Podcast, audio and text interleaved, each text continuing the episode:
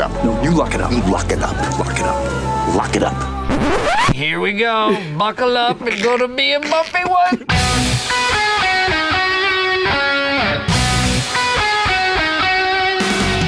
De kalender sloeg deze week om van november naar december. Kort na het ingaan van de laatste maand van het jaar werd door MLB-commissioner Rob Manfred een lockout in werking gesteld. In aanloop naar de lockout vloeide de inkt om contracten getekend te krijgen nog rijkelijk. In episode 154 van de Just a Bit Outside podcast, de MLB-podcast van Sport Amerika, is er dus genoeg te bespreken. En dat ga ik doen, Mike van Dijk, samen met Jasper Roos. Weer helemaal hersteld van alle ellende. Gelukkig maar. En Sander Grasman. Hola Mike. Je, je, de situatie bij jou, Jasper, is niet slechter geworden door de, door de lockout?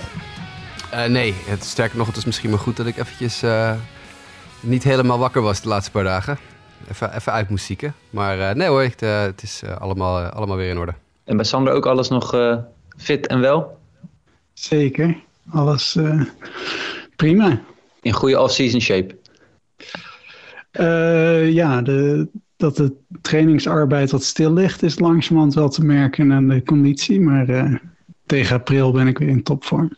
Kijk, dat is mooi. Nou, laten we in ieder geval gelijk beginnen met uh, ja, het belangrijkste nieuws van de afgelopen week. En dat is dat er een lockout in werking is uh, gesteld. Jasper, je hebt ook een, een uitgebreid artikel geschreven op sportamerika.nl, waar eigenlijk het een en ander al verduidelijkt staat. Maar waar, waar zijn we in beland? Wat is een lockout? Ja, dat is denk ik de belangrijkste vraag die je altijd even moet beantwoorden. Wat is een lockout? Een lockout is niet hetzelfde als een staking. Dat is denk ik het onderscheid dat we heel, uh, heel belangrijk is om even te maken. Een staking, dat zijn natuurlijk de spelers die zeggen wij willen niet werken. Een lockout is uh, de clubs die zeggen jullie mogen niet werken. Dus in dit geval is dit een, een keuze geweest van commissioner Rob Manfred en MLB en de clubs om de spelers buiten te sluiten. En ik zeg bewust keuze, want dat is het ook. Hè. Er, er werd van de week een beetje gedaan op internet ook alsof het een...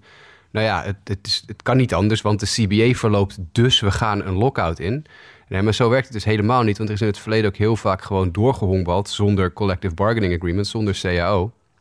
En dat kan namelijk wel gewoon. Alleen op een gegeven moment gaan de spelers zeggen: ja, oh, nu is het even genoeg geweest. We willen nu even uh, een CAO hebben. En dan gaan ze dus bijvoorbeeld zoals in 93, 94 staken. Um, lockouts zijn niet nieuw. Die zijn uh, meerdere keren in het verleden tijdens een CBA-onderhandelingsperiode uh, ook al geweest. maar dit is een keus. Dit is een keus van MLB, een keus van Rob Manfred om dit te doen. Het hoeft namelijk niet. En dat is denk ik heel belangrijk om even aan te geven. Um, ja, wat is, wat is de lockout? De lockout betekent eigenlijk feitelijk gezien dat spelers die op de 40-man roster staan... die dus lid zijn van de vakbond... en dat is ook even een belangrijk onderscheid om te maken. Iedere speler die op een 40-man roster staat van een Major League club... is lid van de vakbond automatisch. Zodra je dus uh, opgeroepen wordt voor de Major League, dan word je automatisch lid van de, de MLBPA. En die spelers, die zijn dus allemaal locked out. Dat betekent dat minor leaguers die niet op de 40-man roster staan, vallen hier dus niet onder. Um, en daarbij ook nog uh, alle minor league teams. Die blijven, ondanks dat ze onder MLB vallen, nog steeds operatief. Maar alle spelers die op een 40-man roster staan, zijn dus ja, feitelijk gezien uitgesloten van enige vorm van uh, honkbalactiviteit. Ze zijn dus ook allemaal verwijderd van de MLB.com website. Heel bizarre actie van MLB.com. Alle artikelen die met spelers te maken hebben zijn verwijderd. Alle profielfotootjes van de spelers zijn verwijderd. Alle statistieke pagina's van de spelers zijn verwijderd. Wat heel onhandig is voor onder andere Baseball America. Want die gebruiken op hun website de statistieken en alles van, uh, van MLB.com. Dus dat, uh, ja, dat, dat is eigenlijk feitelijk gezien wat je, wat je nu ziet. Je hebt een sport zonder spelers. Daar komt het eigenlijk op neer. Ze mogen ook niet contact hebben met hun club officieel. Dus er mag niet getraind worden. Spelers die aan het revalideren zijn, mogen niet revalideren onder supervisie van hun club. Enzovoort, enzovoort. Het is eigenlijk gewoon een, eh, een sport zonder acteurs. Het is een, eh, een, een, een, eh, ja, gladiatorspel zonder gladiatoren. Het is een bijzondere situatie. Het is niet dat we het niet verwacht hadden dat we hieruit zouden komen. De, de onderhandelingen tussen de, MLB en de Players Association waren natuurlijk al lange tijd uh, op weg naar, naar dit, uh, dit moment. Sander, wat, wat maak jij van de keuze van Rob Manfred om, om de lockout in werking te stellen? Ik, ik, kreeg een beetje het gevoel van een soort spierballen laten rollen. Even, een, even laten zien van dat het hun menens is. En dat zij uh, even, ja, echt stelling hebben genomen nu om uh, de hak in het zand. En op deze manier de onderhandelingen ja, vanuit hun kant sterk te beïnvloeden. ja, ik, eh,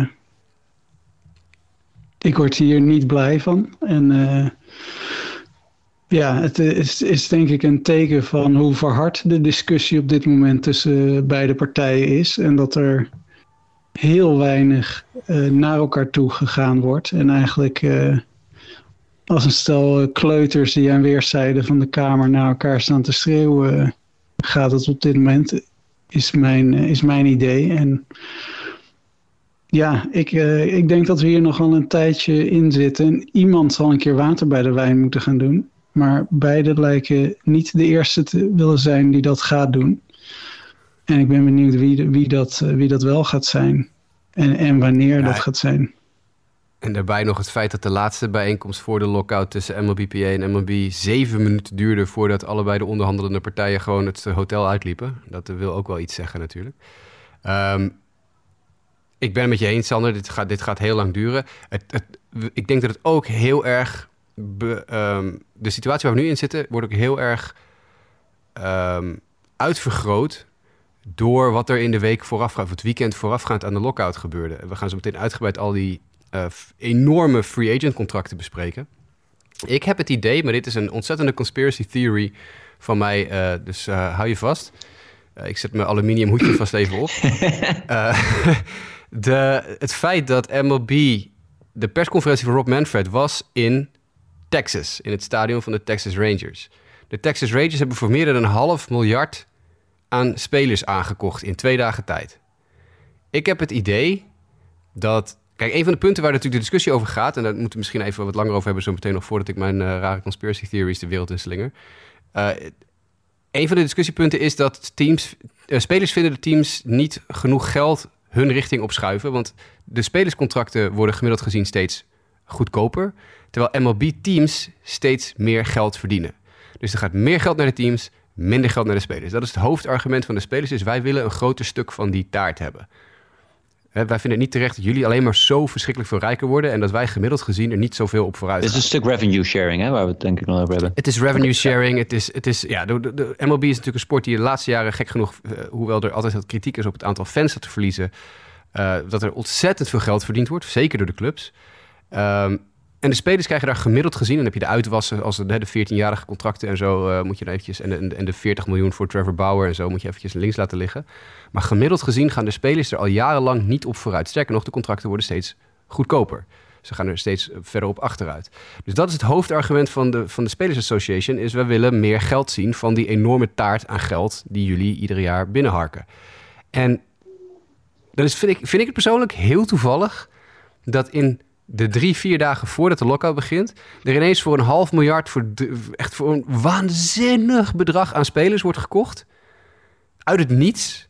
Door voornamelijk één team, maar er zijn meerdere teams die behoorlijk wat geld, er zijn behoorlijk wat grote contracten vergeven. Niet altijd gekke contracten, maar wel grote contracten. De Mets hebben een wa- waanzinnige bak met geld uitgegeven aan spelers. En de, de Texas Rangers zijn echt helemaal, die zijn helemaal hem gegaan. Dat gaat helemaal nergens over. En dan vind ik het altijd een beetje toevallig dat Rob Manfred toevallig net ook in Texas was om die persverklaring, persconferentie te doen. Ik denk dat hij gewoon tegen de Rangers gezegd heeft: hey, eh, jongens, willen jullie eh, even helpen? Willen jullie even, want het argument dat de spelers hebben, dat verliest natuurlijk enorm aan kracht als we in drie dagen tijd even meer dan een half miljard aan spelers uitgeven. Dan kun je zeggen: ja, moet je kijken, moet je kijken hoeveel geld jullie krijgen. Ja. Dus het is ook een heel ongelukkige timing voor de spelers. Ik weet niet of ze daar helemaal zelf over nagedacht hebben. Aan de ene kant wil je als speler natuurlijk gewoon cashen als je kan cashen. Ik noem Marcus Simeon, die een contract van een vermogen tekent bij een club die de komende drie jaar niks gaat winnen. Ehm, ik kan me voorstellen dat hij gewoon geld wil binnenharken. Aan de andere kant, eh, dit is niet heel collegiaal. Want dit argument kan MLB nu gaan gebruiken tegen MLBPA. Om te zeggen, hé hey, luister, maar wat, wat hebben jullie nou over? We geven geen geld uit aan jullie. We hebben bijna, bijna wat is het, 600 miljoen dollar uitgegeven in, eh, in twee dagen tijd aan spelers. ja.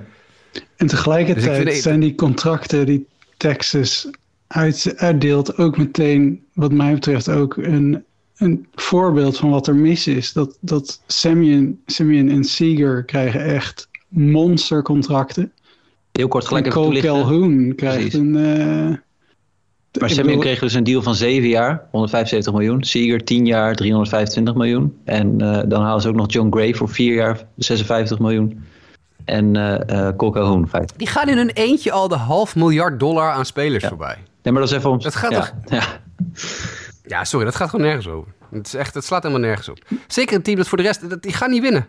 Zelfs met Simeon en met Seager en met John Gray, die best een leuke pitcher is, maar laten we wel wezen, die gaat ook niet eh, de wereld in de fik zetten. Uh, dit, dit, dit team gaat echt niet winnen volgend jaar. Als ze, hier, als het hierbij laten. En hebben ze nog meer geld? Ze hebben, ze hebben 500 miljoen uitgegeven. Wat, wat, waar is de rest? Wat, wat, wat is, wat is, er zijn nog zoveel gaten in dat team. Ze hebben geen pitching. Als John Gray je enige pitcher is die je straks binnen had, heb je nog steeds niks. Nee, en, en het is ook niet... Ze hebben nu door de, de, de draft van Lighter... hebben ze natuurlijk één goede prospect erbij. En ze hebben die uh, Young, die goede derde honkman is.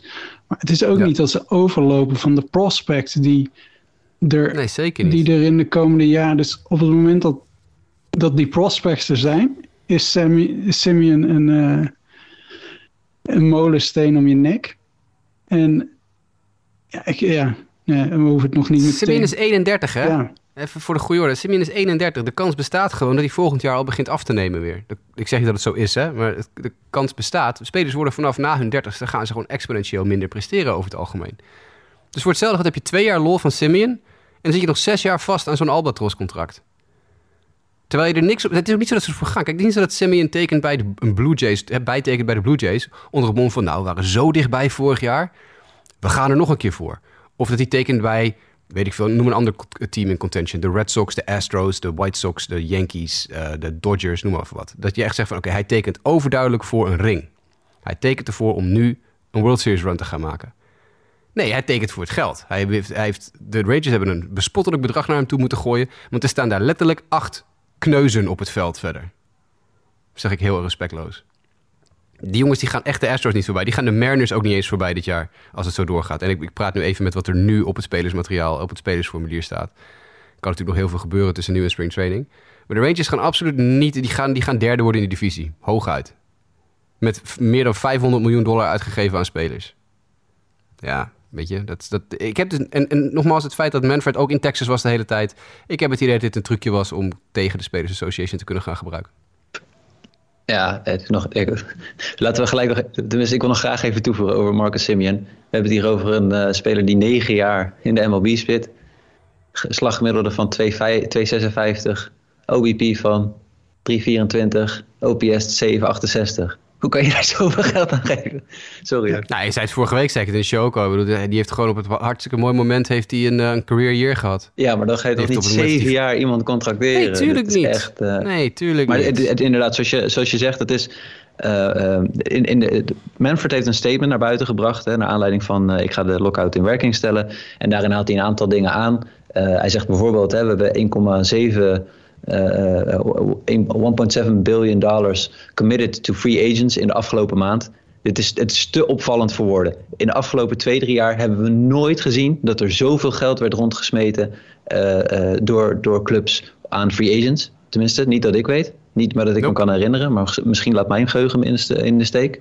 En uh, bovendien, dit is inderdaad zoals je zegt, Texas Rangers is nou het posterboy voorbeeld van een team dat nergens meer om strijdt en normaal gesproken op, de, op het geld blijft zitten. En dat zij nu in één keer massaal gaan, gaan, geld gaan neerleggen is heel bijzonder. Het feit dat Manfred het argument al gebruikt. We hebben zoveel geld uitgegeven in de laatste maand aan free agents. Ja. Dat, is, dat, dat, vertelt je alles wat je moet weten. Ja. En natuurlijk zit er bij sommige teams ook een beetje een element in van... oké, we willen een bepaalde, bepaalde speler zeker weten binnen hebben. Hè? Ik bedoel, als je als Mariners op een gegeven moment denkt van... nou ja, we, we waren vorig jaar dichtbij, we, we, weten even niet wat er gebeurt... we nemen geen risico. We hebben per se nog eventjes een Robbie Ray nodig, noem maar even wat. En dat was helemaal niet zo'n gek contract trouwens hoor, voor Ray. Dus dat is, dat, dat is ook niet eens dat je denkt van... oké, dit is net te gek. Maar dat kan ik me nog maar een klein beetje voorstellen. Maar wat de Texas Rangers doen dat gaat echt helemaal nergens over. Ja. Want wie is er nog steeds een free agent op met Carlos Correa? Ja, daar moest ik ook nog aan denken. Sa ja. Samen met Corey Seager, de, de belangrijkste shortstop uh, die nog uh, free agent is. Want Baez is natuurlijk ook weg inmiddels. Maar dat is, daar komen ze meteen even over te praten. Want daar ga ik nog even schuddenbuikend over praten zometeen. Uh, dus ik kan me voorstellen dat teams zijn die zeggen... nou ja, we halen een Robbie Ray of, uh, of een Astros die zeggen... oh, nou, we verliezen een paar relievers... dus we moeten even zorgen dat we ook een paar relievers alvast op de payroll hebben staan. Hè? De Hector Neres, die voor twee jaar 17 miljoen bij de Astros tekent. Dat soort moves kan ik wel begrijpen. Hè, de Blue Jays die een Jimmy Garcia en een Kevin, Kevin Gausman halen. Kan ik me voorstellen. Alleen, ik begrijp absoluut niet waar Texas mee bezig is. Ik denk echt dat ze gewoon gebruikt zijn. Ja, ja dat... er is gewoon, ik had ook heel even gekeken naar, ik zag dat hij eh, bij de Rangers wordt Simeon natuurlijk teamgenoot van eh, Chris Davis. En dienstontwikkeling is best wel te vergelijken met Simeon. Best wel lang in de, in de majors waar het niet fantastisch loopt. Een paar geweldige seizoenen. Hij heeft volgens mij vier seizoenen achter elkaar 40 home geslagen. Nou, altijd hetzelfde betting average. En daarna is hij gewoon ook van een, eh, van een cliff afgevallen. En dat dreigt gewoon met Simeon ook te gebeuren. En het is vooral die deal. Seager kan ik me ergens, het voor de, de Rangers een wat rare deal, maar daar kan ik me, maar hij is ook wel heel blessuregevoelig, dus ook daar zitten nog allemaal, maar de Simeon deal vind ik echt, dat vind ik onbegrijpelijk. Echt bizar dat je die tot zijn 38ste, weet ik veel hoeveel miljoenen gaat geven en het kan echt, ja, ik denk dat hij zijn beste seizoen gehad heeft en het kan best wel snel zijn dat het ook echt heel erg veel minder wordt. En ja, ja, het zou me niks verbazen als hier iets van een dealtje gesloten is. Maar ik wil, ik wil nog eventjes heel terug, snel terug ook naar die, eh, eh, naar die onderhandelingen. Hè? Want Manfred, wat, wat probeert MLB te doen? MLB wil gewoon kijken of ze een deal kunnen sluiten. En er was ook wat onduidelijkheid over, hè? eh, is er nu eigenlijk al een voorstel gedaan? De MLBPA zei van, ja, het enige wat wij hebben gekregen... Kijk, de MLB zegt, we hebben een voorstel gedaan. En ik geloof dat het voorstel is geweest, als jullie deze punten niet meenemen in de onderhandelingen... dan hebben we het over deze punten nog wel de komende weken. En dan, eh, eh, dan moeten we daaruit kunnen komen. En eh, ja, dat, de- MLBPA zegt, het was niet duidelijk. We moesten vooral dingen laten liggen waar we niet over konden onderhandelen. En dan was het onduidelijk over welke punten we het nog zouden gaan hebben. En daar zijn we niet mee akkoord gegaan. Uh, maar ja, Manfred probeert dus eigenlijk druk uit te oefenen een beetje op die onderhandelingen, ook door die lockout. Maar ja, ik heb niet echt de indruk dat ook überhaupt de visie uh, die, die uit uh, het statement van Manfred uh, naar voren komt en, en wat de visie een beetje is van de MLBPA op bepaalde punten, dat dat overeenkomt. Manfred zit heel erg op van ik wil een concurrerende league hebben waarbij teams niet meer gaan tanken. Dus een aantal dingen die hij noemde was hè, de, de DH gaat komen. Nou niet dat dat heel veel effect heeft, maar ik geloof een hogere luxury tax. dan komen ze weer met de spelers eerder een free agent zijn. Uh, en het andere... maar dat is dus niet helemaal waar. Ze gaan niet komen met spelers die eerder een free agent zijn. Dat is een beetje het punt. Rob Manfred wil dat spelers free agent worden... en dat ze 9,5 jaar in de league hebben gezeten. Ja, nee, precies. Er is natuurlijk, natuurlijk geen speler die dat zegt dat dat oké okay is. Ja, nee, dat klopt. Uh, en, en daarbij alle, alle andere, de, de, de arbitration uh, rules nog die erbij komen kijken. Het zijn echt allemaal heel slechte voorstellen. We hebben het eerder dit jaar ook over gehad in de show. Het zijn allemaal heel slechte voorstellen. Ik vind persoonlijk niet dat de spelers alles moeten krijgen waar ze om vragen. Maar het zijn echt niet hele rare dingen die ze willen. En ik vind het heel vreemd dat MLB zo ontzettend de hak in het zand heeft gegooid. Ja. Voor een paar van dat soort dingen. Ja, eens. Ja, nog heel veel, hè, ze willen een minimum salaris doen. En uh, de, waar ik nog wel verrast door was... Uh, toch een draft lottery system... in plaats van de nummer laatst die de, uh, de draft pick nummer 1 krijgt. Dat is een beetje waar MLB naar buiten toe treedt... over wat zij hebben gedaan. Maar ik weet dat Sandra had ook nog iets laten zien... over die, die pensioenen die ze willen korten, de eigenaren. Ja, ja ik weet de precieze ins en outs niet daarvan, maar in ieder geval dat ze, ze willen korten op de, op de pensioenen. En nou, ik denk dat MLB ook wel een beetje gokt op uh, een soort scenario van uh, 25 jaar geleden, toen de spelers heel erg de schuld kregen en er heel erg ge, ja, de spelers beschuldigd werden van verwend gedrag. Ze krijgen al superveel geld, mogen daarbij ook nog eens een hele mooie sport beoefenen. Uh, de schuld ligt volledig bij hen. En ergens krijg ik het idee dat ze erop gokken dat dat nu weer gaat gebeuren. En wat ik een beetje lees her en der is dat dat niet gebeurt. Ik heb het idee dat er nu echt wel kritischer gekeken wordt naar de rol van de, van de eigenaren, van Rob Manfred natuurlijk. En het gaat de spelers volgens mij helemaal niet zo. Het gaat niet om de Trouts van de wereld. Het gaat niet om de Seegers van de wereld.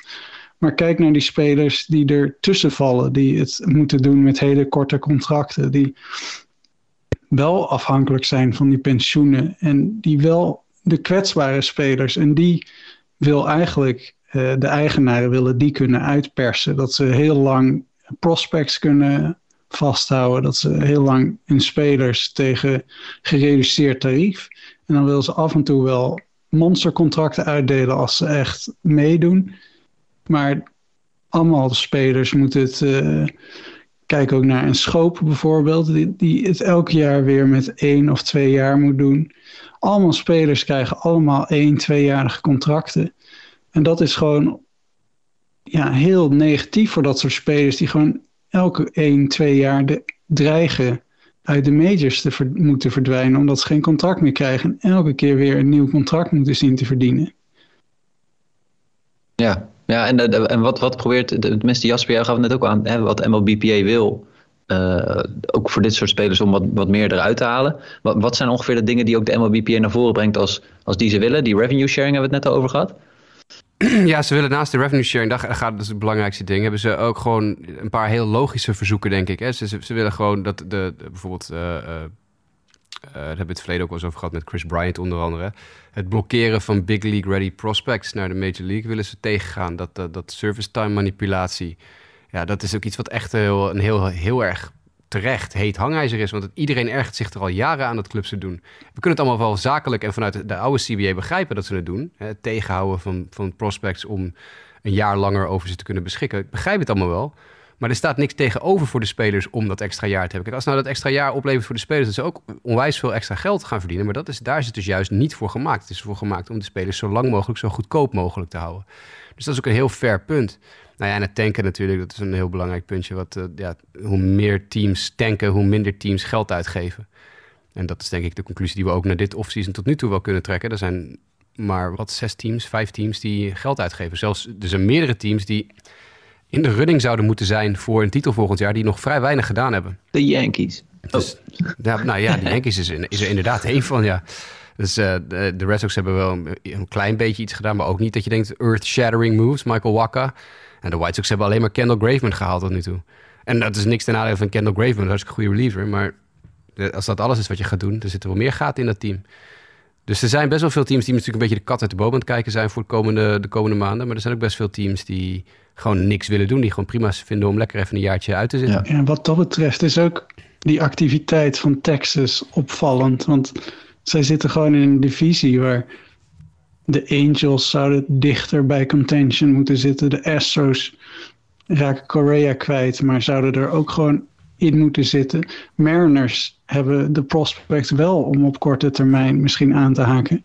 Texas lijkt echt ja, mijlen ver achter te staan op alle vlakken. En die gaan dan spelers halen die eigenlijk een soort win-now moeten zijn. Dat, ja. Het slaat nog steeds nergens op. Dat vind, ik, dus- vind ik dus ook raar. Ja. ik vind het ook heel raar. Conspiracy proved. ja, nee, nee. Ik, het, is af en toe zit je gewoon over na te denken. Er is nog niks over geschreven door andere grote figuren die er veel meer verstand van hebben dan ik in Amerika. Dus het zal allemaal wel meevallen. Uh, wat wel opvallend is natuurlijk ook, hè, als je, om, dat lockout blokje even af te sluiten. Dit geeft ook gelijk het grote probleem aan met MLB.com. Want die schrijvers die voor MLB.com schrijven, dat zijn niet de de, ja, de bekende namen, de John Heymans, de Ken Rosenthals, de uh, Ryan Spaders, de, nou ja, noem, noem alle, alle grote, uh, Jeff Passan, die natuurlijk bij ESPN zit, dat soort jongens. Uh, alle schrijvers die voor MLB.com schrijven, werken voor MLB. Dus alle Twitter-accounts van alle schrijvers van MLB.com, de beatwriters van de clubs, de, de mannen die onder contract staan en, en columns schrijven, de mannen die de, mannen die de achtergrondartikelen schrijven, de vrouwen die van dag tot dag uh, meereizen met de clubs, die zijn doodstil. Ja. Die hebben letterlijk nog helemaal niets gezegd op Twitter. Geen van die schrijvers, die zijn gewoon gemuilkorfd. MLB, hun, hun officiële werkgever, heeft gewoon gezegd... je mag, je mag niks hier, helemaal niks hierover zeggen. De sporadische tweet die bij zo'n writer, zo'n beatwriter vandaan komt... gaat altijd over iets anders. En van de week zat uh, Scott Merkin van MLB.com... dat is de beatwriter van de White Sox... zat uitgebreid te twitteren over Michigan football...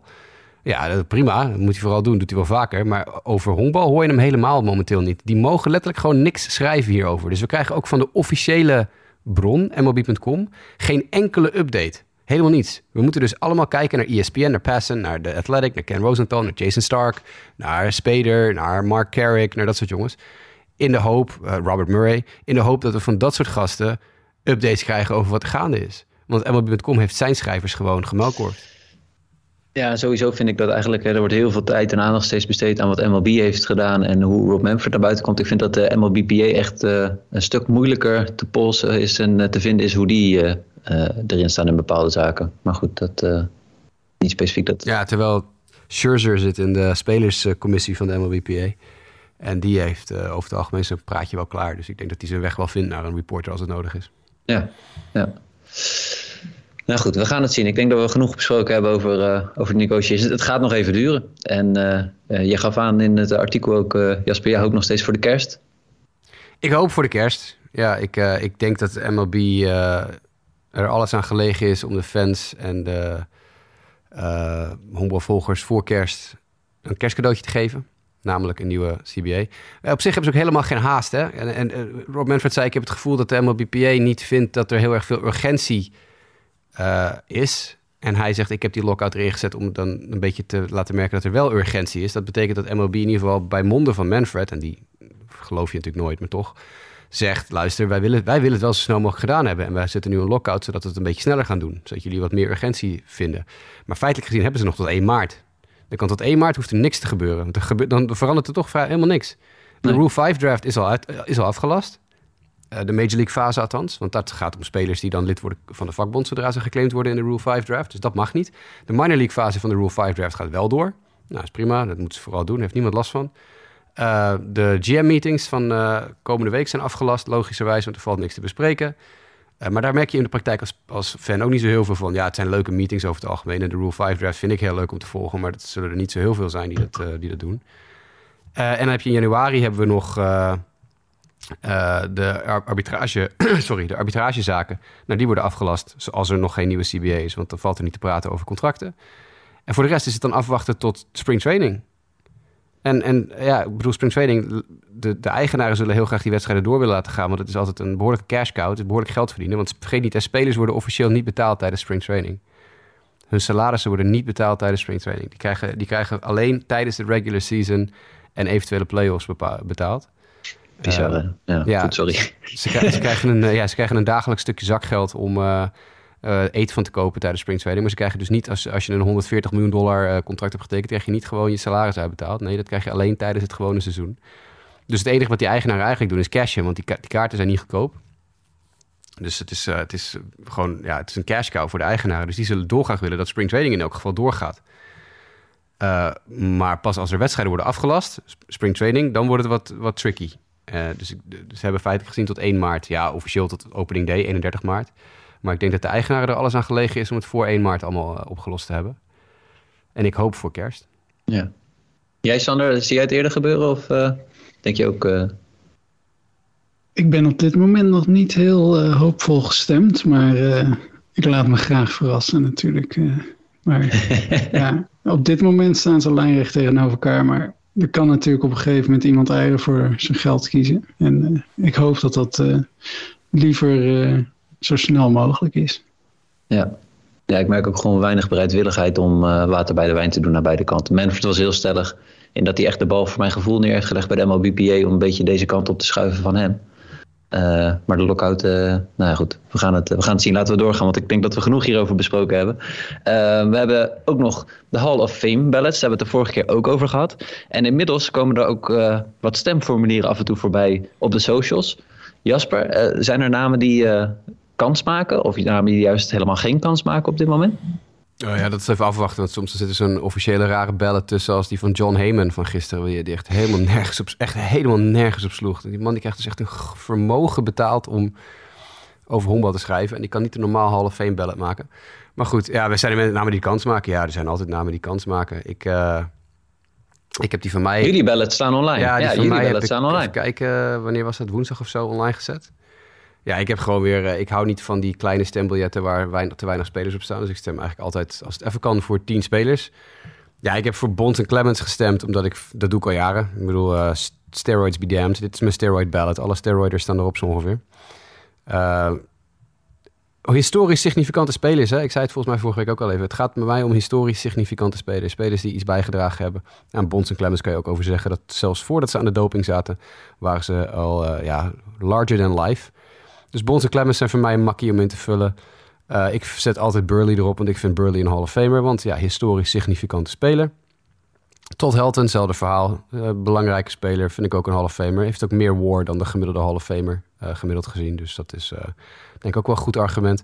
Andrew gaat er bij mij altijd op. Want ja, ondanks die laatste paar jaar van zijn carrière... waar hij echt heel slecht was... was hij de eerste jaren wel heel erg goed. En ja, iedere, ieder jongetje in Amerika... en zeker ook in Nederland wilde Andrew Jones zijn op een gegeven moment. Ik zet ook altijd Jeff Kent erop. De, power hitting tweede honkman. De meeste home van welke tweede honkman dan ook in de geschiedenis van de sport. Nou, als je dat doet, dan ben je ook al een Hall of voor mij. A-Rod, ja hoor, ik heb gewoon A-Rod erop gezet. Ik zei het al, steroid ballot, be damned. Ik gooi ze er allemaal op. Want ja, hoe kan je nou niet praten over een historisch significant speler en dan A-Rod eruit laten? Dat gaat natuurlijk nergens over. Scott Rowland, ook net als vorig jaar er weer op. Gary Sheffield, hetzelfde verhaal. Tien, eerste tien jaar van zijn carrière, ontzettend goed. Toen aan de doping gegaan, toen ontzettend goed, nog tien jaar. Ja, goed, ook zelfs als, zelfs als je die laatste tien jaar eraf haalt, is hij de eerste tien jaar nog steeds een Hall of Famer. En Billy Wagner, de beste relief pitcher in baseball naast uh, Mariano Rivera uh, en Trevor Hoffman. Dus dan uh, is dat ook wel een makkie. Dus dan moet ik alleen Manny Ramirez eraf laten, die ik er vorig jaar wel op had. Omdat, ja, als, ik moest kiezen tussen Manny en A-Rod. En dan kies ik liever voor A-Rod. Uh, en verder denk ik niet dat de nieuwe jongens heel veel kans maken. Als ik eerlijk ben. Carl Crawford is geen Hall of Fame. Prince Fielder zie je toch verrassend regelmatig nog opduiken. Maar vooral bij jongens die nog niet zo heel lang honkbal kijken. Uh, Ryan Howard vind ik ook geen Hall of Famer. Ontzettend goed, maar niet, niet dat je denkt van Hall of Fame niveau. Tim Hudson gaat denk ik van de ballot afvallen dit jaar. Tory Hunter gaat er nog wel een jaartje op blijven, maar vind ik geen Hall of Famer. Lincecum vind ik een interessant geval. Daar ga ik volgend jaar op stemmen. Justin Morneau ga ik zeker nooit op stemmen. Uh, Joe Nathan ook niet. Nou, Big Papi wil Sander vast nog wel even wat over zeggen zometeen. Ga ik ook misschien nog wel in de toekomst op stemmen, maar nu nog niet. Papelbon, Peavy en Perzinski ook allemaal niet. Allemaal geen Hall of Famers. Pettit mm, niet voordat Burley in de Hall of Fame zit. Jimmy Rollins, goede honkballer, vind ik geen Hall of Famer. Kurt Schilling heb ik heel vaak gespiraald in dit, uh, in dit plekje hier. Dus daar ga ik ook zeker nooit op stemmen. en uh, Sosa, ja, Sosa heb ik nog over nagedacht. Maar die gaat het toch niet halen. Dus dat, uh, helaas. Pindakaas, Mark Teixeira is zeker weten geen Hall of Famer. En Omar Vizgel heb ik eraf gehaald na vorig jaar. Omdat hij natuurlijk allerlei gekke dingen heeft uitgespookt. Ik zie, ik zie wel wat overlap met het lijstje van, van Sander. Dat ook, die, die is gisteren ook online gekomen volgens mij, toch? Zeg ik dat goed? Ja, ja was gisteren. Ja. Ja, ik denk, denk dat we maar op een paar uh, punten verschillen. Ik heb een paar, geen... We verschillen op een paar papi, bedoel je? Ik bedoel, uh, ja. ja. die sowieso natuurlijk. Die stond uh, als eerste op mijn lijstje. Ik, denk, ik, ik heb Jeff Kent niet. Ik heb zijn statistieken bekeken. Hij is tot 98 eigenlijk een gemiddelde slagman. En daarna wordt hij heel erg goed. Um, en het is ook gewoon echt een, een kwal van een vent. dat is echt feit. Dat is wel echt waar trouwens hoor. Dat is echt... Het is echt... Oh man. Ja, dat is het echt is, feit. Ja. Het, volgens mij... Het, ik heb dat destijds niet zo meegekregen, maar hij en Bons waren echt water en vuur. Dus dat moeten echt volgens mij hele, hele fijne ruzies geweest zijn in die kleedkamer. Uh, maar ja, ik, er stonden al te veel klojo's op. Uh, een reden waarom ik ook A-Rod er dus niet op heb. We hebben het er bij de vorige aflevering al even over gehad. Ik heb wel heel erg getwijfeld. Uh, want ja, je weet het gewoon bij hem niet. Maar waar ik op Bonds wel stem en op Clemens wel stem... is omdat van hen zeker is dat zij ook zonder doping gewoon fantastisch waren. Bonds was gewoon geweldig. En toen was er echt absoluut geen doping in het spel. Bij A-Rod weet je gewoon echt helemaal niks van of hij niet al gewoon sinds high school gebruikt. Nu weet ik niet hoe sterk die bronnen zijn, want ik zie vooral Ken Seiko gequote worden als iemand die dat, uh, die dat aanhaalt. En nou ja, we weten dat die ze niet helemaal op een rijtje heeft. Maar uh, ja, toch, daarom heb ik niet op A-Rod gestemd. Maar het is gewoon zo lastig, want er staan allemaal dopingzondaars op. Um, die, ja, wij, het is ook gewoon het veelvuldig gebruik. Dat is ook waarom ik dit jaar Manny Ramirez eraf heb gehaald.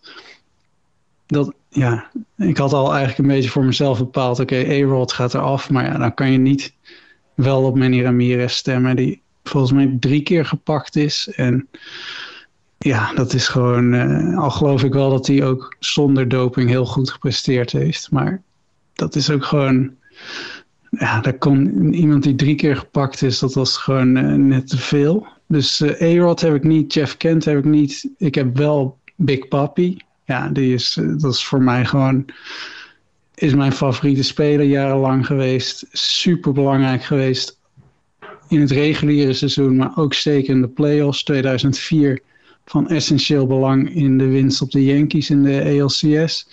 World Series goed.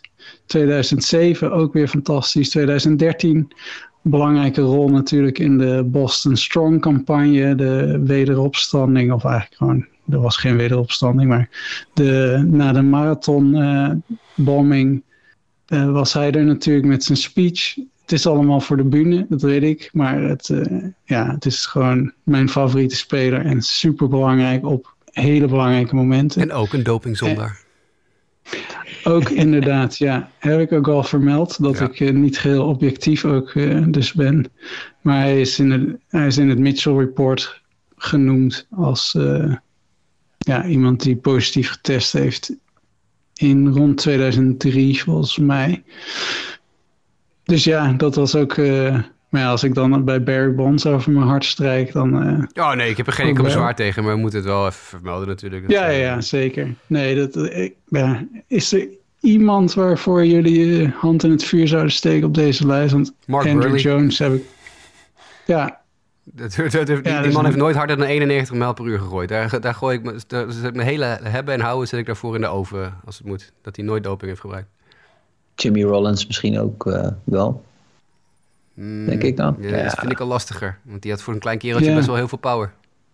En? Ja. Linscup denk ik ook niet. Die, die was vooral aan de marihuana, denk ik. Niet, eh, niet aan de performance enhancing drugs. Maar goed, dan gaan we naar de werpers. Daar is het anders. Nee, maar dit, ik denk dat dat een heel goed punt is hoor. Voor wie steek je je hand in het vuur? Eh, ja, dat is een heel goeie. Eigenlijk vrijwel niemand op deze ballot.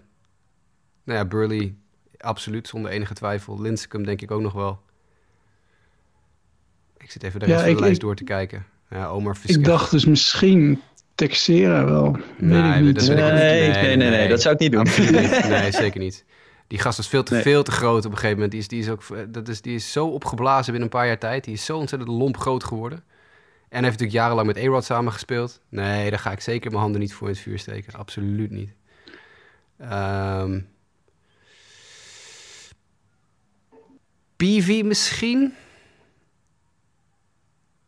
Daar heb ik namelijk ooit nooit, Ja. nooit iets over gehoord. En die had geen rare andere steroid... Kijk, die steroid side effects als haar, je haar kwijtraken... die zag je bijvoorbeeld bij Bonds heel erg. En, eh, en je raar gedrag gaan vertonen... zag je bij Clemens heel erg.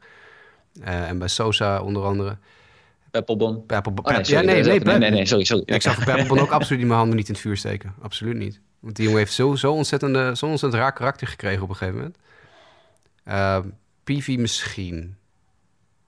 Maar daar houdt het denk ik... En jongens als Roland en eh, Ja, En Morneau? Nee, en Morneau misschien ook nog wel. Maar ik heb gewoon iets anders tegen Morneau. Maar ik denk niet dat hij een doper was. Die is Canadees, hè, die dopen meestal niet.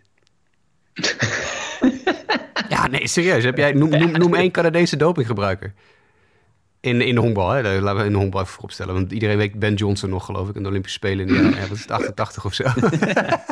laat, laat, laat ik geen sportsaloten op mijn dak krijgen van... hé, hey, eh, wat what about Ben Johnson?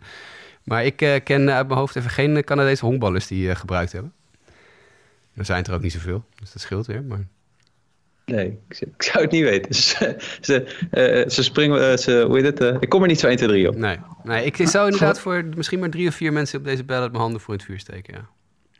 het is denk ik ook gewoon een bepaalde generatie. Als je speelde tussen 98 en 2007, als je daarin je hoogtijdagen had, dan Precies. moest je ofwel echt extreem goed zijn om daar eh, top te zijn, of je gebruikte. De, daarom Dus stem ik lijst- op Mark Burley.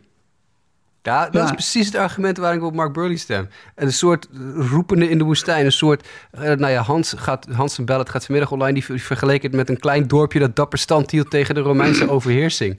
Eén jongen die 15 jaar lang op de absolute top zit. Niet op de top waar al die steroiders op zaten. Maar wel gewoon echt er vlak onder, zonder ooit iets te hebben gebruikt. En het is natuurlijk ook altijd een risicootje. Je moet kijken, wat is, wat is dopinggebruik? Kijk, Pettit heeft doping gebruikt. En die Pettit.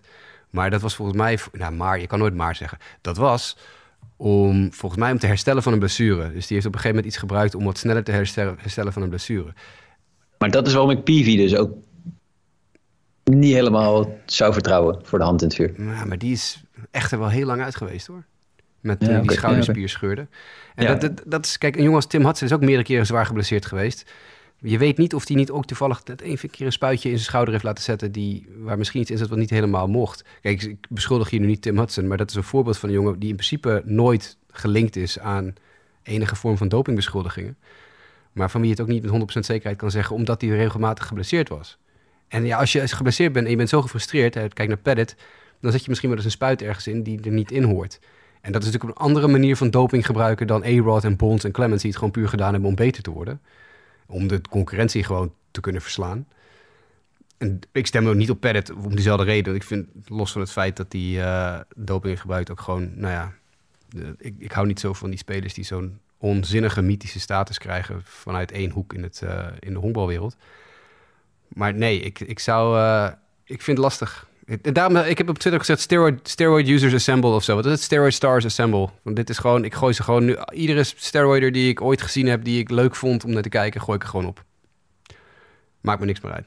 Ze, ze horen bij de geschiedenis van de sport. En dat is de Hall of Fame, de geschiedenis van de sport. Het blijft wel spannend om te zien of het daadwerkelijk wel of niet Ik gaat zou mij niet verbazen als we dit jaar weer niemand in de Hall of Fame krijgen. Net als vorig jaar. Billy Wagner hoop ik echt heel erg. Dat is, die jongen heeft echt... Wat die nou nog meer moet zijn en doen om een stem te krijgen, weet ik niet. Ja. Ja, maar het is ook wat, wat mij ook nog de reden is waarom ik A-Rod er wat harder op afreken en iemand als Ramirez ook, is dat Bonds, ik bedoel, ook een lul van een vent en eh, Clemens volgens mij later in ieder geval in zijn carrière ook. Maar die gingen echt gewoon mee met de cultuur. Dat was nou, niet helemaal waar dat ze het was aanhaken of, eh, of afvallen. Want Bonds had gewoon een prima carrière ook nog zonder doping kunnen hebben. Maar die voelde zich op de een of andere manier toch al genoodzaakt om mee te gaan in het geweld van de Maguires en de Sosa's. Maar A-Rod later was volgens mij in een veel schonere periode dat die nog, nog Ja. weer ging nog Manny weer ook, gebruikte. En ja, ja Manny, eh, zijn die allebei met dat... eh, dat is biogenesis, toch? Ja, dat, Balco... eh, Mitchell Report was in de early 2000s. Balco was Bonds. En Biogenesis is A-Rod, ja. Ja, maar dat eh, zo'n hele scheme opgezet om. Ja, ik, ik, ik weet echt niet of Alex Rodriguez niet gewoon zijn hele honkbalcarrière gebruikt heeft. En dat heb ik bij sommige andere spelers hierop niet. En daarom heb ik. eh, oh ja, mijn laatste die had ik nog niet genoemd, maar Tim Lincecum is ook op mijn lijst gekomen. Gewoon omdat hij die periode dat hij top was, was heel kort. Maar toen was hij wel echt supergoed. En ook Dat vind ik ook, significant, ja. vind ik, met... Dus met die eh, heel unieke pitching, gooibewegingen en zo. Net zo goed als Sheffield's en swing. Denk ik de meest geïmiteerde swing ter wereld is. Is Lincecum zijn gooibeweging. Was, Ja. iedere, iedere jonge pitcher deed alsof die Lincecum was. En En heeft daarna nooit meer de nee, ja, MLB bereikt. Was drie jaar, was het drie jaar Sander? Drie of vier jaar. Dat hij echt heel goed was. Ja, hij heeft zijn, zijn rookiejaar was hij al goed. En daarna twee eh Young Precies. seizoenen. En toen werd het eh, ja, heel snel minder.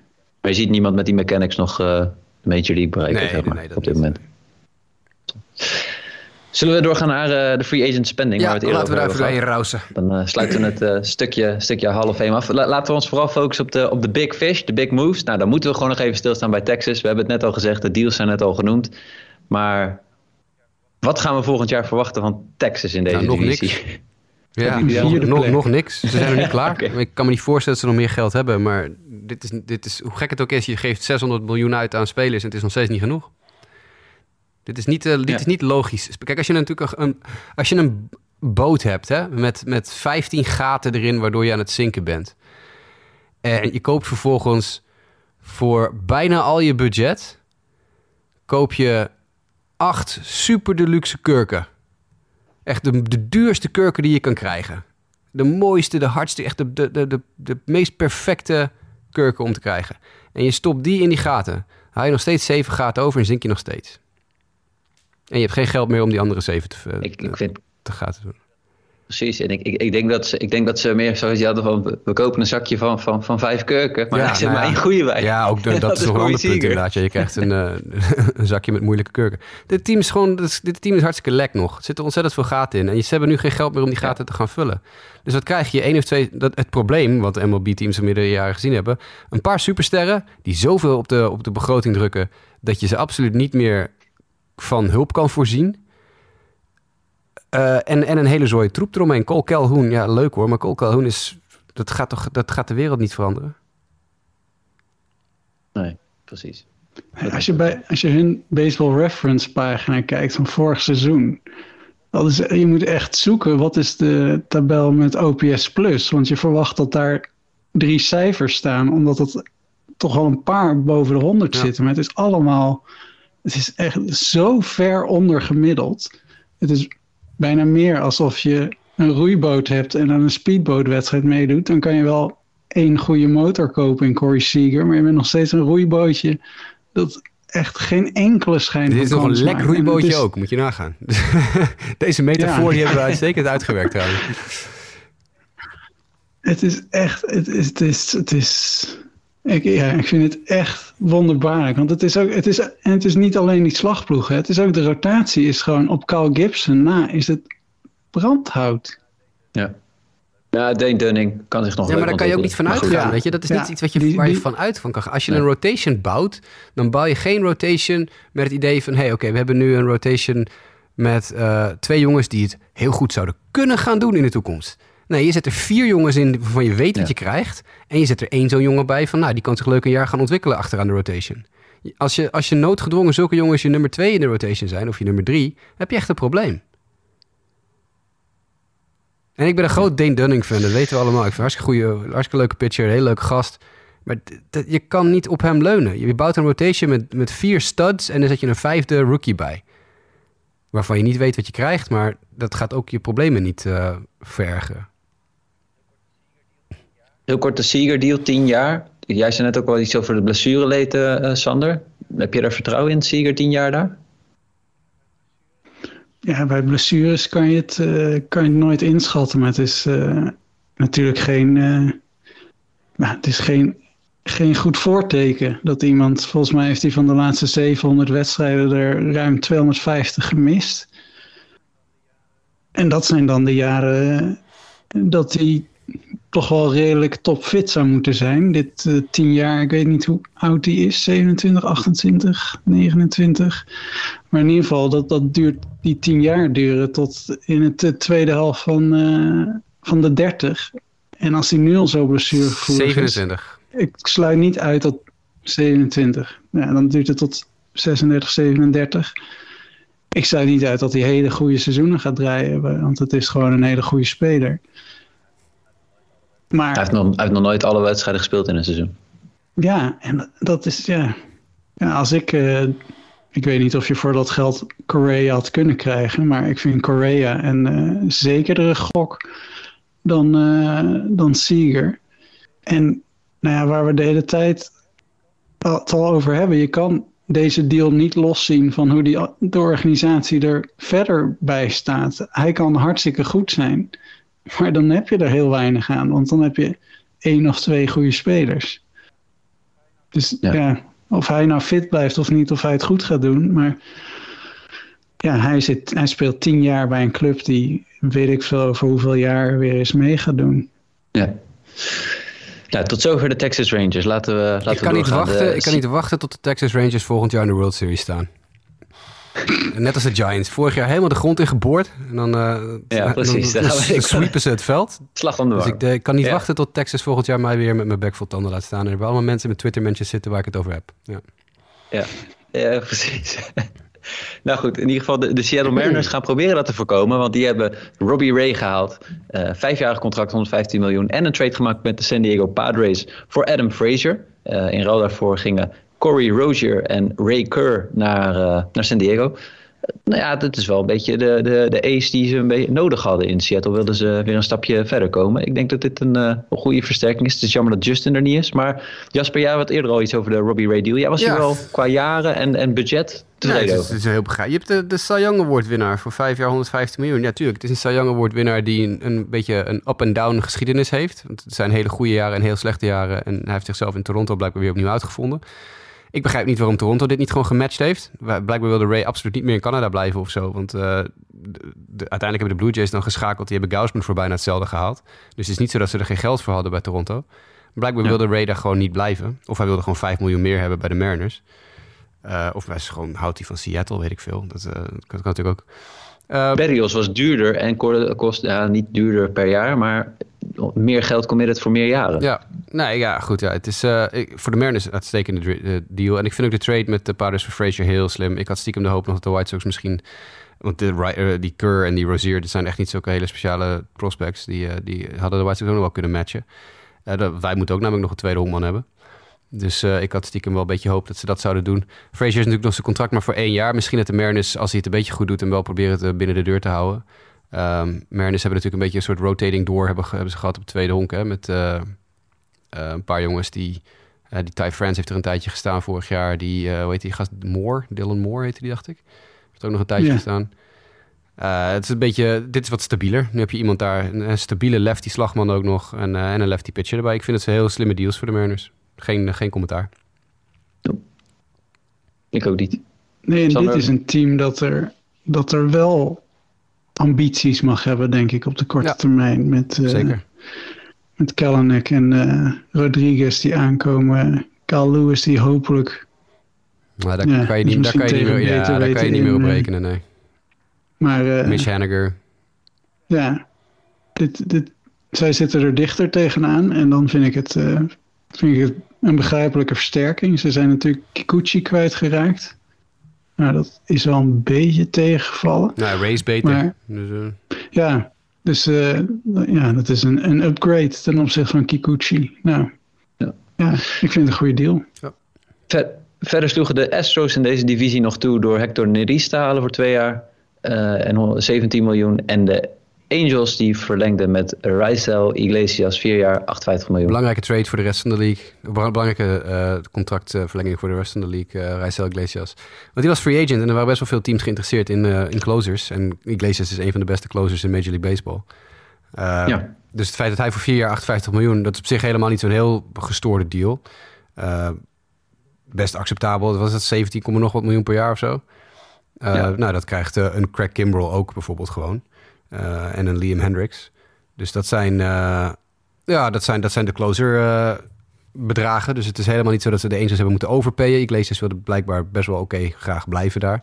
En dit zorgt er ook voor dat alle teams die nog voor een closer in de markt waren, een echte closer, nu dus gaan kijken naar, naar trades. En dat betekent dat eh, voor de White Sox Craig Kimbrell ineens weer een heel aantrekkelijk trade target is geworden.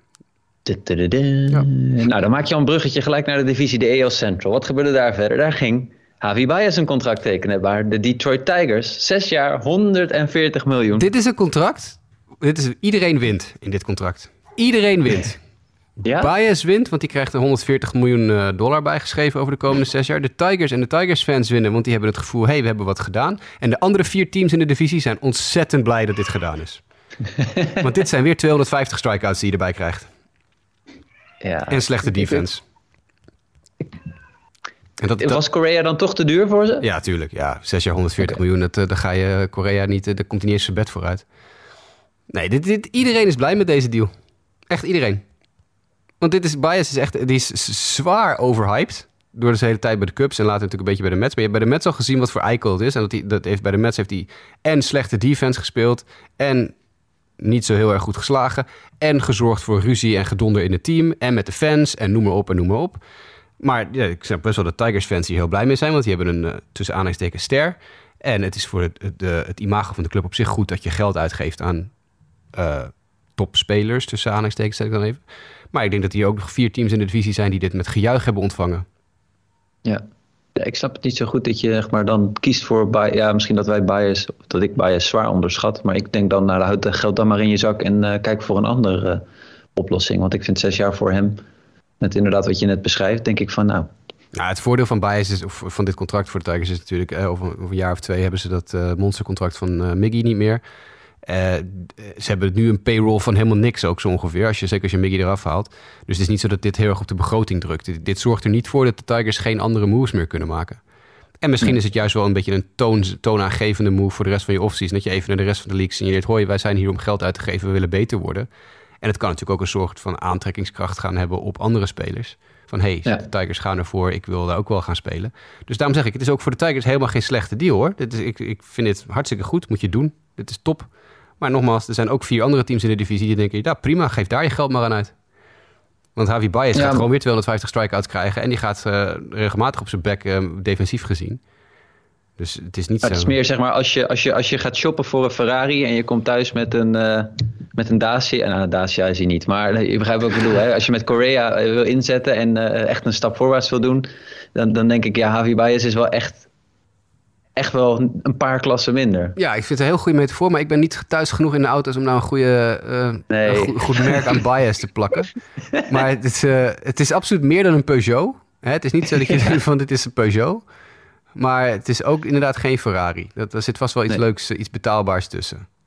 Zullen we Doe een zeggen suggestie eh, in Tesla, onze Tesla mentions. 3? Tesla 3? Is dat... Is dat eh, nou, dat is misschien Ja, maar dan zou ook- ja, is- nee, is nee. Dan is hij ook effectiever vooral. Dat, dat, is- Ja, eh, precies. Ja, ja, Nee, dit is, Kijk. ja, de, de, reactie is duidelijk over Javi Baez.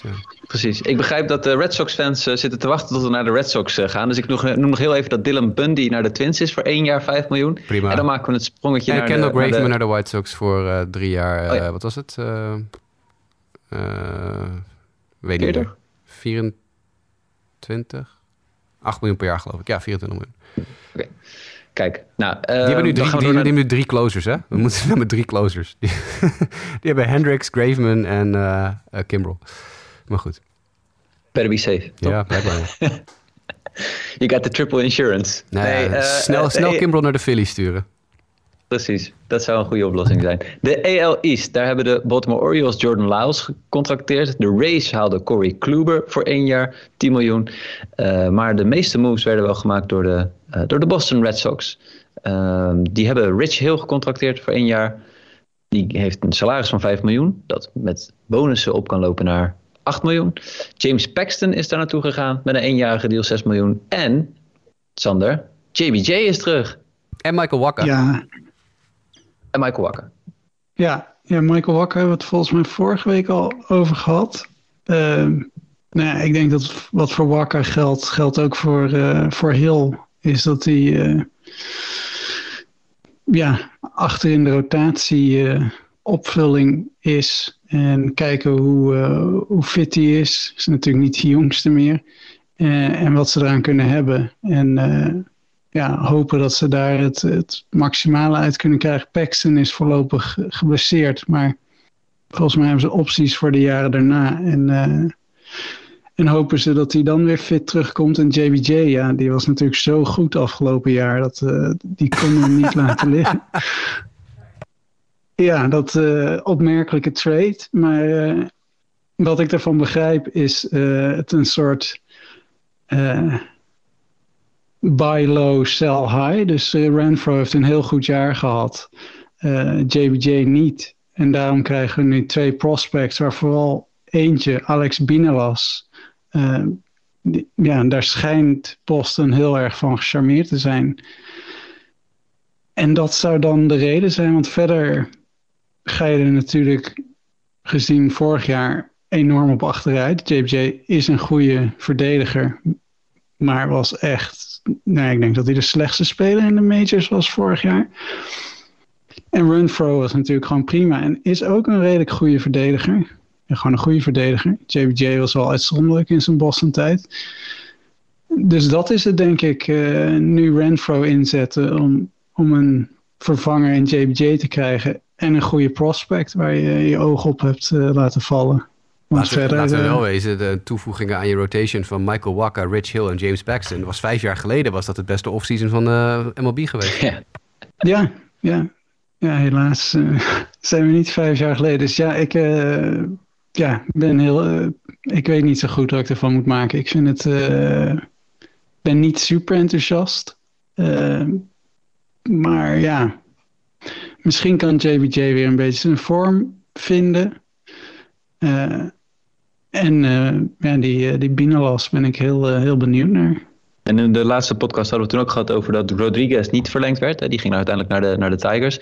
Nu kiezen ze duidelijk voor een approach van we gaan met wat oudere spelers gewoon eenjarige deal sluiten en dan hopen dat het, dat het lukt. Is misschien wel weer net wat duurder dan de totale contractwaarde voor Rodriguez. Maar oké, je spreidt het risico misschien ook alweer wat. De Dodgers-strategie, hè? Uh, zoveel starting pitchers uh, op, de roster, op de roster zetten dat als Rich Hill een keer kapot is... en dat gaat hij ge, uh, geheid een keer zijn dit jaar... of als Paxton een paar weken moet, moet uitzitten omdat hij last heeft van zijn schouder of van zijn elleboog... dan heb je nog drie anderen die die plek kunnen overnemen. Ik denk ja. wel. Gaat, gaat, gaat Rich Hill een beetje de Edwin Jackson carrière overtreffen qua aantallen teams? Maar hij heeft al bij Boston gezeten. Ja, precies. Hij is oh, terug, terug er komt er niet eentje ja. bij. Hmm. Ja, oké.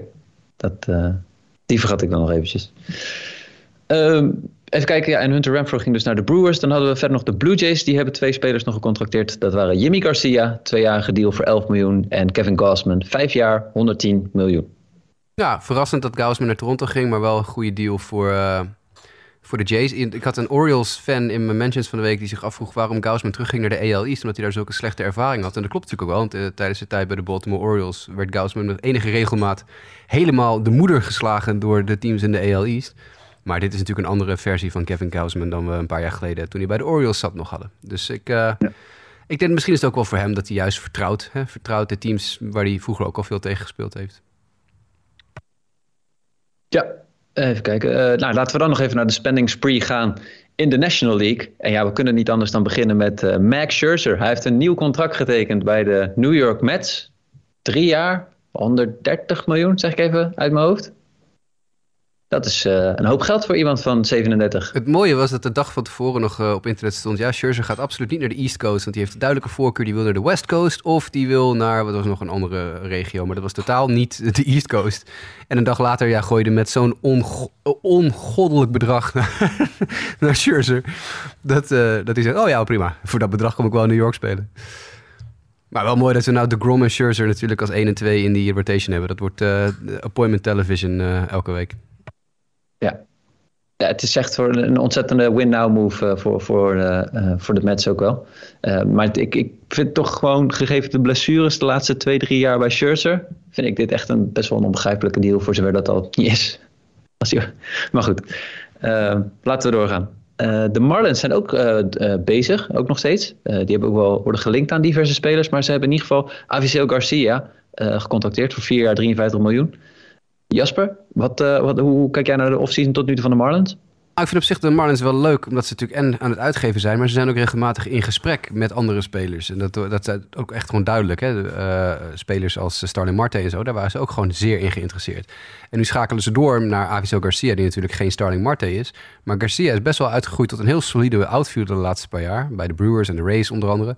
Nadat hij natuurlijk zijn carrière begon bij de Tigers en de White Sox. Uh, is hij nu echt gewoon wel dat ik denk van nou, dit is een vier jaar, inderdaad 53 miljoen dollar, is dit wel waard? Het is gewoon een, een speler waar je team marginaal, maar wel beter van wordt.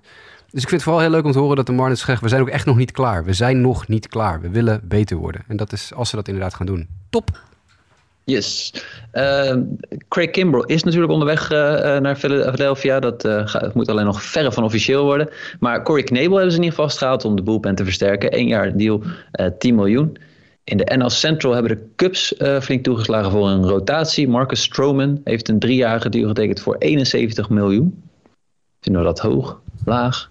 Nou, vind ik aan de prijs. Maar weet je, hetzelfde wat voor de Tigers eerder gold, geldt ook voor de Cubs in zekere zin. Die hebben een heel laag payroll. Die hebben ontzettend, ontzettend veel geld. En dit gaat ze absoluut. Dit, dit is nog geen deukje in hun, uh, in hun spending uh, budget. Dus dit is, ja, dit is weer toonaangevend van... hey, we willen in ieder geval weer gaan bouwen. En dit is het anker waar ze omheen gaan bouwen de komende jaren. En dat uh, juich ik toe. Dat, dat, uh, ik ben van de, de, de, een beetje de spelerskant wat dat betreft. Hoe meer teams uh, tussen aanstekers meedoen, hoe beter. Yes. Um, dan, ja, ga je had, had gewoon ook een goed seizoen afgelopen jaren. Of dan een behoorlijk redelijk ja. seizoen. Dus ja, ik, ik vind het wel een, ik snap de gok wel. Ja, een leuke, leuke uh, Ja, leuk contract. Wat dat betreft een leuke speler. Eh, de NL West, want ik had verder geen deals in de NL Central voorbij zien gaan. Of ik moet er een vergeten, dan moeten jullie even bijspringen. Zou 1, 2, 3 ook niet de- even eentje voor mijn, voor mijn geest, nee. Nee, oké. Eh, ja, en dan, JBJ is natuurlijk eh, de Ja. andere kant op. Dat klopt, dat klopt. Ja. Dus eh, eh, de, daar waren de Brewers dan, eh, dan nog. Eh, in de NL West is het niet stilgebleven. Eh daar hebben de Los Angeles Dodgers toegeslagen door Chris Taylor zijn contract te verlengen. Vier jaar, 60 miljoen. En eh, verder hebben ze ook nog Daniel Hudson gehaald om de bullpen te versterken op een eenjarige deal. Ja, ik vind het wel leuk dat Chris Taylor een soort van daar blijft. Ik denk wel dat dat... eh, ja, weet je, ik had stiekem nog in eerste instantie een klein beetje de hoop tussen aanstekens. En dat- ik hoop natuurlijk met de, je hoopt altijd voor je team. Dus de White Sox hebben natuurlijk een tweede honkman nodig, hebben we het over gehad. Chris Taylor was daar op zich wel een ideale kandidaat voor geweest. Maar ik vind 64 miljoen misschien hem net een beetje te veel voor de toevoeging die hij aan een line-up zou doen eh, voor de White Sox. Voor de Dodgers maakt natuurlijk geen donder uit, want die hebben zoveel geld. En die hebben natuurlijk ook al een geschiedenis met Taylor. Dat, dat is allemaal heel positief. Helemaal Hosanna. Die jongen doet dat hartstikke goed voor ze in de postseason. Dus ik snap deze move wel. Het triggerde een, eh, een deal die we niet besproken hebben in de AL Central nog. eh, de White Sox die Leury Garcia verlengd hebben. Dat is een soort Chris Taylor light. Chris Taylor is een soort super utility man. En dat is Leury Garcia ook. Die kan letterlijk op elke positie in het veld eh, spelen. Ehm, en die heeft voor drie jaar en ik geloof 16 miljoen. 16 miljoen. 1,6. En als Taylor dan vier jaar en 60 miljoen krijgt. Nou ja, Taylor is wel iets beter dan Leury Garcia. Maar dat vind ik wel een behoorlijk verschil. Ja. Dus Dat wel, dat is wel zo. Eh, de San Francisco Giants hebben Alex Wood gecontracteerd, twee jaar 25 miljoen. En verder waren de San Diego Padres nog bezig. Die hebben een contract eh, aangeboden en getekend door Nick Martinez, vier jaar 20 miljoen. nee, niet getekend nog. Oh nee, dat is zo. Haha. Nee, het, het Er is gaan heel... geruchten rond dat dit rond is, maar nee, nog dit- niet helemaal. Dat is heel bizar. De deal is rond, alleen ze hebben niet op tijd eh, de handtekeningen kunnen zetten voordat de lockout inging. Dus eh, Nick Martinez is met enige eh, zekerheid wel verzekerd van een contract op het moment dat de lockout voorbij is, maar hij heeft het nog niet. Spannend. Ja. Dat- Stel je voor, er gewoon zal- echt onwijs gekke dingen gebeuren met die CBA en de paders zeggen, oh, maar in dat geval. oh, zou wat zijn. arme kerel. ja. Eh, overigens wel enigszins Ja, ik bedoel, het is niet een hele opvallende naam, toch?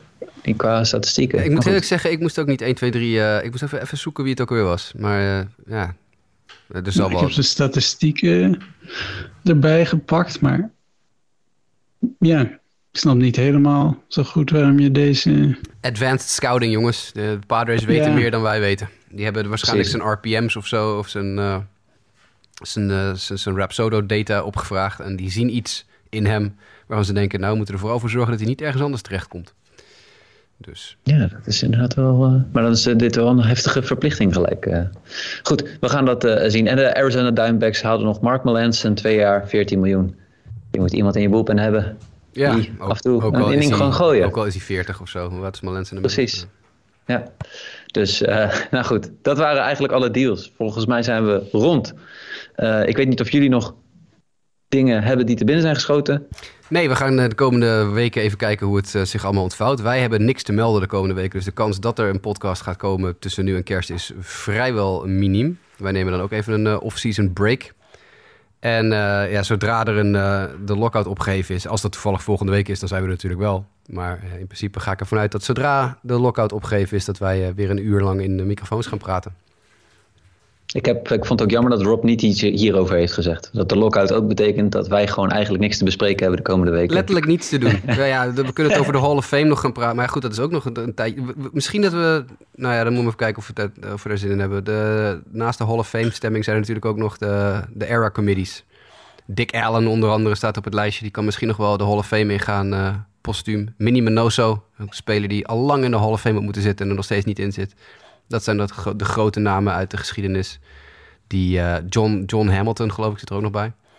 Eh, nee, John, John Donaldson. Nou ja, goed. Dus, eh, Ja, die, John Donaldson. Negro League. Ja, precies. Die, die moeten... Of misschien wel daarvoor eigenlijk. Ja, volgens mij daarvoor nog. Ja. Dus die moeten nog in. Dus, de, de- dus wat dat betreft, met Donaldson en Minoso en, en Dick Allen zijn er nog wel spelers. En Buck O'Neill, toch? En Buck O'Neill, ja, dat moet je absoluut niet vergeten. Ja, ook een Negro League ster. Excuse me. Dus eh, ja, er is nog wel, eh, wat dat betreft, ook nog iets om in de gaten te houden. Ook al is er op Major League niveau op dit moment niks te doen. En ja, de minor leagues gaan gewoon door. Nou, althans niet geen wedstrijden, maar ja, de spelers die, eh, die functioneren gewoon. Maar er gebeurt ook niet zo heel veel interessants, denk ik, eh, daar. Maar ja, we kunnen het altijd een keer hebben over, wat is het, de Akron Rubber Ducks en de... De Binghamton Rumble Ponies. Precies. Trash Panda's. Ja, ja, de Trash Panda's. ja.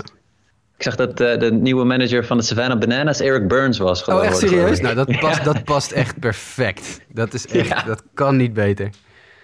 Dat vond ik ook wel. Dus, eh, maar goed, eh, tot zover. In ieder geval, mocht je een, een vraag hebben of iets dergelijks... of ideeën hebben waar we het over kunnen hebben de komende weken... mail dat dan naar justabitpodcast.gmail.com eh of stuur een tweetberichtje naar grasmansd voor Sander... Jasper Roos voor Jasper, Mdijk90 voor mij... of naar jwkf voor Justin. Eh, voor dit moment zit het erop. Sander, Jasper, dank. We hebben weer een hoop besproken. Ja, ook bedankt Mike. Het is een goede extra lange show om eh, onze winterslaap in te gaan. Yes, om het, eh, om het eh, door te komen. In ieder geval, eh, tot de volgende keer. All I can do right now is put on a brave face What do we do now? What do we do now? What do we do now? What do we do now? When it's lying there with a busted heart like a piece of glass, where do you start? Do we pick it up or say goodbye? Is there one tear left for us to cry?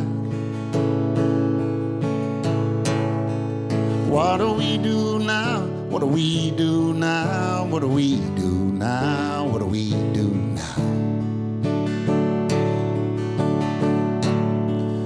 What if I can't stay? What if you can't stay? What if I can't leave? What if you can't leave?